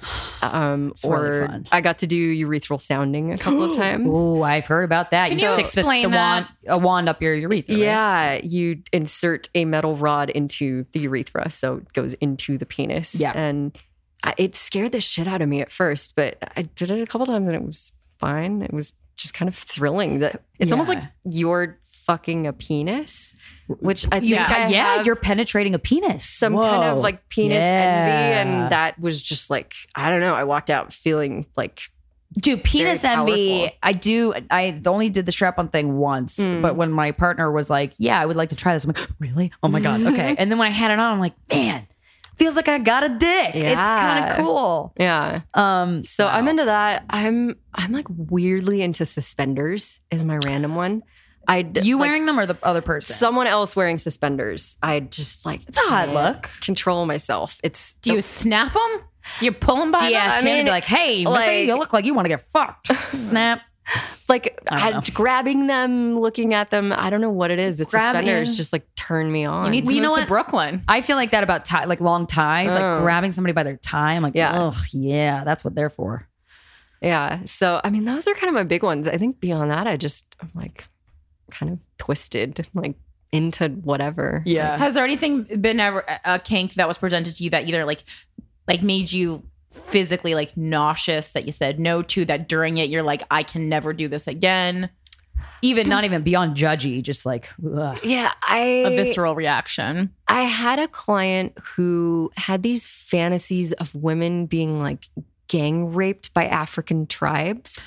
whoa, So specific. Yeah. And it was like, it was weirdly Was he, racial. was he white? Yeah. Yeah. He looked like Dilbert and he was an Ah, accountant. shit. And Yeah, like, of course, he was an accountant. But oh, yeah. so, pocket protector. It was weird. you know, like it, there were like weird racial aspects of it Yeah, that were very uncomfortable. And then like just the like level of violence that he brought to it was like how did you genital assist in that? mutilation kind of stuff. His was mostly verbal. He wanted to like talk through the the scene and the fantasy. There wasn't I didn't really do much. Wow. And did he say? Did he slip and say something that you're like, like, all right, now I could definitely deem you racist. Yeah. Oh yeah. I mean, there was no. It was like a white woman being gang raped by an Oh, African tribe, and it was just like you are so far over the Wow. line. But Wow. when there was, I feel like the the women of other races who worked at the dungeon had to deal with a bunch of shit like that all Yeah. the time. Like if you were a black girl, they would want to come in and like act out, you know, like slave master fantasies and whatever. And and I- so, I mean, uh, were the women okay with it or no? Surprisingly, I mean, the one that I knew well was like, to her, it was weird that like I was as offended by it as I was because it was like of everything that they're coming to the table with. You know, right? like, yeah. it, you know, like that just, it's a, a fantasy and it's whatever. Yeah. Like she just sort of accepted that that was what was going to happen. Yeah. But I was always like, that is not okay. Yeah, well, it's it's it's a very uncomfortable territory, especially if you're a white girl and you're like, I, I mean, Yeah. I don't, I don't have a reper- I don't have this struggle, but Yeah. I, I don't. Uh, it's just very uncomfortable. Well, it's also become safe to like be when in doubt, just be offended on behalf Yeah. of other people. Yeah. So it's like I mean I don't know. People, we've we've gotten some emails from uh, black women who have t- like acted out a slave fantasy. Sometimes the fantasy was their own fantasy. yeah, and they loved it. Or I mean, I mean, it makes perfect sense. It goes along with a, like, a rape fantasy, like the, the kind of like the the shittiest parts of humanity also turn us on in a Yeah. weird way. so weird. Yeah, Yeah. And that is So- BDSM almost. And that's exactly it. it. And I think that was her point is like, this still falls under safe, sane, and consensual. Yeah. As long as I'm okay with it, why are you like, why is Yeah. this the thing you're offended by? So, Because it's like I mean, it's it's it's acting. It's not yeah. you know. You're, yeah, I Kinda mean, hot. yeah, damn. And then, are you kinky with your husband? So uh, Other than the well, the ball. He's not the ball. He doesn't like the balls. No, Okay. no, no. You didn't So marry the ball guy. yeah, I did not marry the ball guy. um, my husband would not be impressed by that.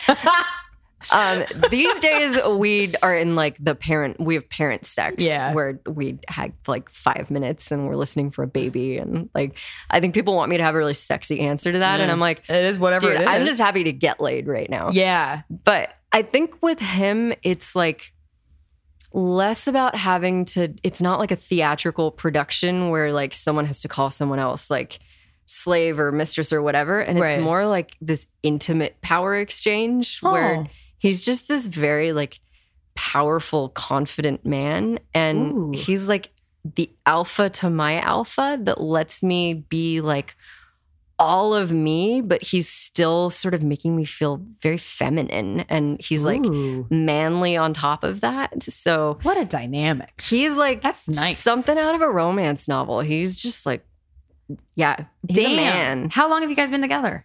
Um, we've been married for going on four years. And how long have you been together before the marriage? We were together for about a year before we got married. We got married really fast. We eloped. And did you uh were, how far in or were you not doing the dom thing when you met him? Yeah, I had stopped doing it professionally when I met him. Okay. Uh, So- upon his request or you just kind of wanted to No, out? I was just already finished doing it. And I'm what age did you stop doming? Um, I was either 24 or 25. 'cause it Oh, was yeah, like- very young. And, Yeah. and you had, and so how long was the span? I did it for like the better part of two years. Okay. And so he was probably cool with that, I would imagine. He sounds like a cool, understanding dude. Yeah. He, I mean, his philosophy was like, if doing that and having those experiences allowed you to become who you are now, then great. Like That's if that's what it took for you to like find your voice and your authentic self and that you feel centered and good about it. And did, is that great? is that do you do you, would you describe that as accurate? Like Yeah. doming helped you find yourself? Yeah, absolutely. I found it a really empowering experience and it gave me permission to like be assertive as a woman. Yeah. And- well, it's funny how those that in our sexual lives, like if we can assert ourselves and explore, even if it that means we uh, asserting ourselves in that we want to be a submissive or something, or Yeah. just exploring our sexuality in a way like to our truest, most genuine self. Yeah. It feels, yeah, it's kind of like you you have a little pep in your step. yeah. Because once you understand yourself as a woman sexually, it's I don't know, you, you do feel this like power yeah. just within yourself. It's kind of nice. Yeah. So I, that's exactly, I found it a really empowering, fulfilling, positive experience. And That's awesome. I think he could see that. So he was supportive of it. And I mean, the other hard thing to that was like, I knew even then that I wanted to write about it. So when I was Right. telling him about it, it was like, not only did I do this, but like I'm planning on being public with it. Yeah. Like this isn't a dirty secret that I'm ashamed of. I feel like it's important to talk about it. And he was cool. Yeah. Have you had any backlash Um, I mean, talking not, about sex stuff?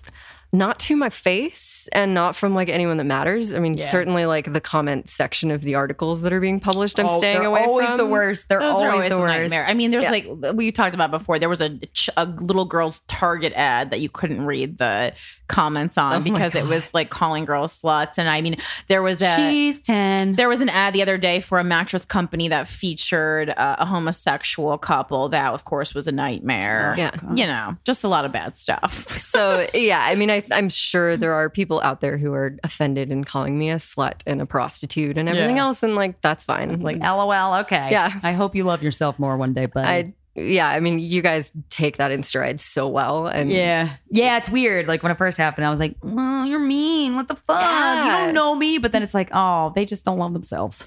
exactly. You, It's- at and first, I'm like, I, comical. I want to defend myself, and then I'm like, no, That's a waste of energy. Yeah. Ooh. the best of like defending yourself is just continuing to be yourself. I think that's the best way to defend yourself, like That's- unapologetically. Yeah. You know, uh, as far as writing about it, did you sign any kind of like non-disclosure forms or anything like while working at the dungeon? And the clients don't either, or So that famous person, like, they he just trusted. it's a real Yeah, risk. That's I- good. I mean, or he just doesn't give a shit. or he doesn't give a shit. Yeah. I mean, I, no one should give a shit. Right. It's like when people get caught with with um, sex workers of any kind, it's always this like huge scandal. I'm like, can we stop being so fucking surprised that Yeah. that men and women will seek out a sex worker because maybe their partner is or they don't have a partner or their partner's judgy or something. Like it's not a big fucking deal. Yeah. Well, I mean, the only deals is like as far as like it, some people do consider it infidelity, like if you're having sex Yeah. with someone else. I mean, but that's a private discussion that the rest of the society doesn't need to Doesn't chime need to in be on. a part of. Yeah. well, and I mean, I'm not supportive of that. Like, I think it's way better to be open and honest in your relationship. And Yeah. like, I don't think lying to your partner is a great idea. But I mean, I also fully recognize that it happens. Yeah. So, And sometimes it could save the marriage or the relationship, and sometimes it doesn't. But it's Yeah. like, you know, everyone. Are you monogamous with your husband? yeah. And is that something that you want to happen forever? Or you you don't know, or you assume, or until further notice? I mean, I think I've been through enough, even at the young age that I feel like I'm still at, to recognize that saying anything about forever is like dumb. Yeah. Because you just don't know how things are going to feel or how you're going to change or what life is going to look like. So I'm always hesitant to like put that out there, but I definitely know it's the right decision for us. I mean, at least At the from time. where I'm standing. Yeah. And for the foreseeable Like- future. I think I've just like done it all. Like I've men, women, threesomes, orgies, any Yeah. kind of kink. Like I've experienced it all. And because of that, I can recognize that what I have with him is better than all of it combined. oh yeah. And that intimacy that I have with him is just so special. And Yeah. I mean, it helps that he's a sex god. Like the man is just like So your husband's a sex god. he's How so? oh my god. It's men talk about like, oh, I get off on your pleasure. He actually means it. Oh yeah, those men are the they're great. It's like he just is so committed to like me getting off and not just once. Like, Yeah. you know, Yeah. I'll be like, all yeah, right, yeah. it's time to move on. And he's like, no, we No. are not done yet. Mm-hmm. It's Yeah, like his mission in life to just make sure, like, you come as much as you want to come. Yeah. Yeah, yeah, it's pretty nice. so it, I mean, to have that, I'm like, I don't want anything else. Like, yeah, I used to kind of make fun of people where I was like, you don't fantasize about your partner. Like you think about porn or you're reading dirty shit or whatever. And because that's what I was doing. And I caught myself fantasizing about my husband and I was like, oh my God, I'm that person. Like, this is weird. I I made fun of people for so long, but like, he's- liar. No, it's a thing. Yeah. Yeah. I, I was just talking to Steven the other day about how like I I usually when I masturbate I fantasize about him him with another woman because I have like a cuckolding kink. But Mm. and he's like, yeah, when I I fantasize about you, I'm like, but because I have that cuckolding thing, I'm like, just me. No, you gotta fantasize with other people. Like who else? She goes, just you. I'm like, oh, Oh. shut up. All right, but Yeah. I'm like, no, like fantasize. give me the else fantasy. Tell me about it. Yeah. Yeah, but that's that's great, and it is it's something that people think is it real or everyone's lying when they say that, or it's just because Yeah. they want everyone to think that that's the case. But it's something that ha- exists when couples, Yeah. a husband can just fantasize about his wife, and they're you know Yeah, And it's great. And I'm totally comfortable, or I was always comfortable being like, no, I don't fantasize about you. I'm watching porn when I'm masturbating, Yeah, yeah. or I'm like reading a dirty novel or whatever. But it's now I'm where I'm like, yeah, I'm fantasizing about my sex god of a husband. Yeah. So How did you guys meet? we worked together on the construction site for almost three years and like Wow. never connected. Well, so we connected in the sense that he was like in charge on site of the general contractor. And so pretty much anytime I had to go talk to him, it was because my team had fucked something up that was going to mess Ah. with his schedule. And I had to go and be like, Give him bad I'm news." Sorry, like this is not good. And I, you know, at that point, I'm working as a dominatrix and was not really intimidated by anyone. Like, because I Yeah. just dealt with so much That'll make your shit confidence that nothing phased me. He intimidated the shit out of me. I was always like, I don't want Oh. to go talk to this guy. so then, I mean, just like very end of the job, we finally connected. Like, it was a party where, I mean, because it's a job site, it's pretty much all men.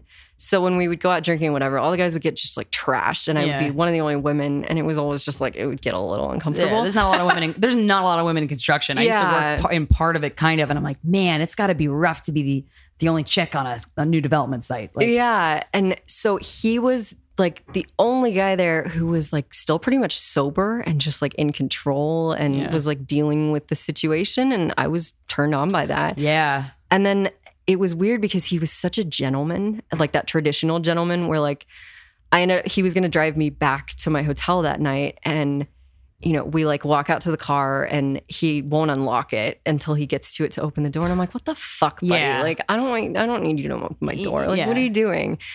And then so he kept doing stuff like that where like we're walking down the sidewalk and he would like insist on being on the outside.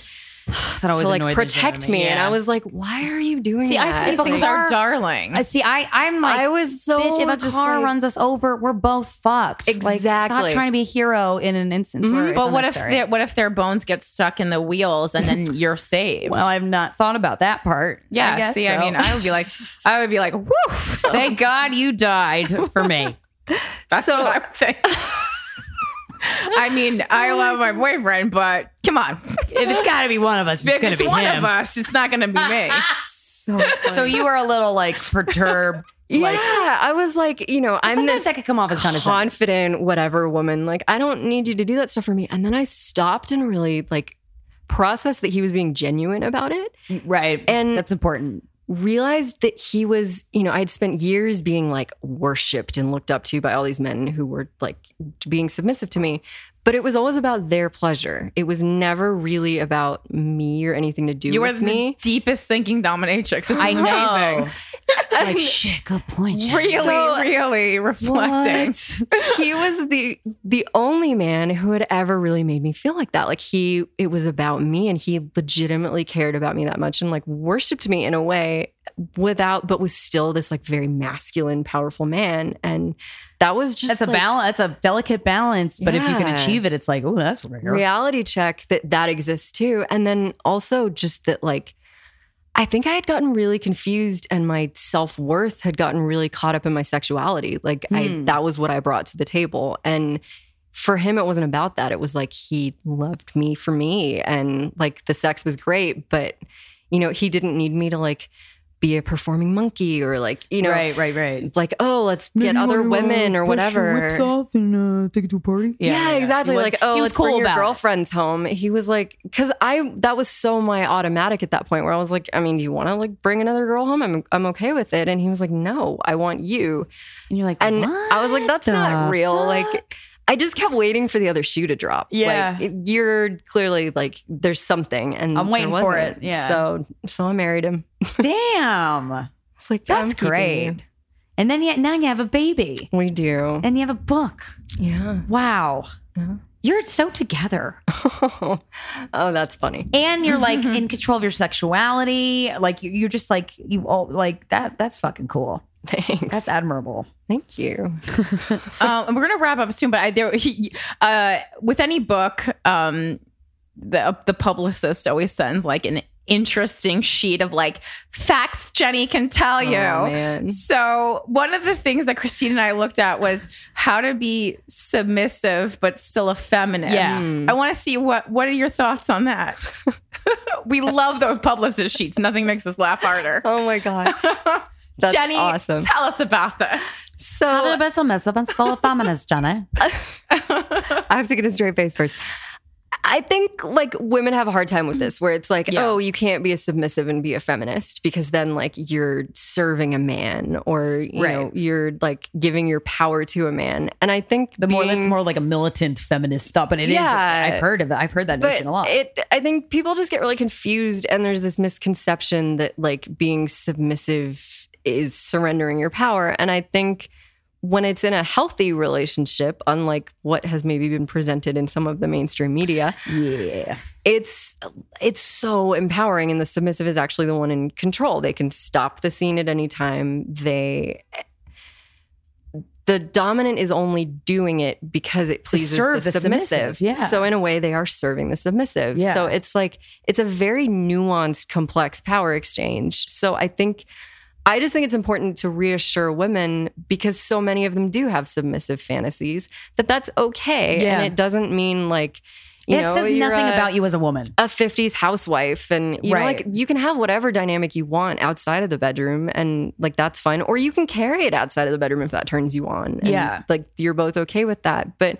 i just think it's important to point out to women that like that is fine like you Yeah. Are still a strong woman it doesn't mean you're like weaker or It's all, it, it, you're almost stronger than a lot of women who who don't want to explore their sexuality or kind of uh, explore certain crevices of it because Yeah. it's like and you feel more in control of yourself and not to say you're better or worse than any other woman but it's like womanhood is very and feminism it's just like do you and as long as no one's getting hurt and Yeah. you're enjoying yourself and you feel empowered there you go yeah so Perfect. And do you have any other thoughts or that you we haven't asked you about things that you want to convey to the audience? I don't think so. Where can we buy your book?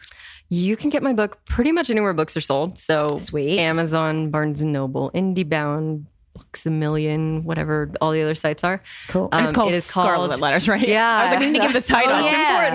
important. it's called the Scarlett Letters. My alter ego was Mistress Scarlett, so it's Oh, the Scarlett Letters, my secret year of men in an LA dungeon, and I'm also on Twitter, Facebook, Instagram, and in all cases, I have an interesting last name, so I just have Jenny Nordbak is my handle, Mm-hmm. and that's J E N N Y N O R D B A K.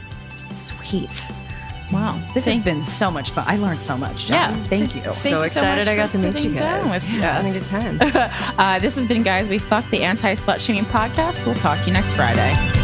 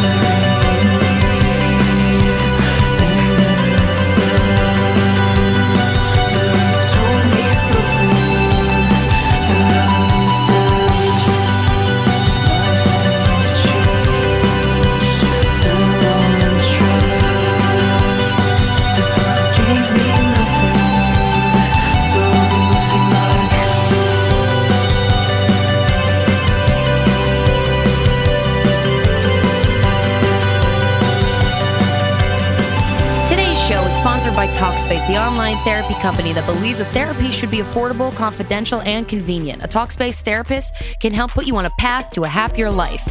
For a special offer for our listeners, visit Talkspace.com slash GWF. Again, that's Talkspace.com slash GWF. This episode is sponsored by BetterHelp. It's a simple truth. No matter who you are, mental health challenges can affect you, and how you manage them can make all the difference. That's why everyone should have access to mental health support that meets them where they are and helps them get through.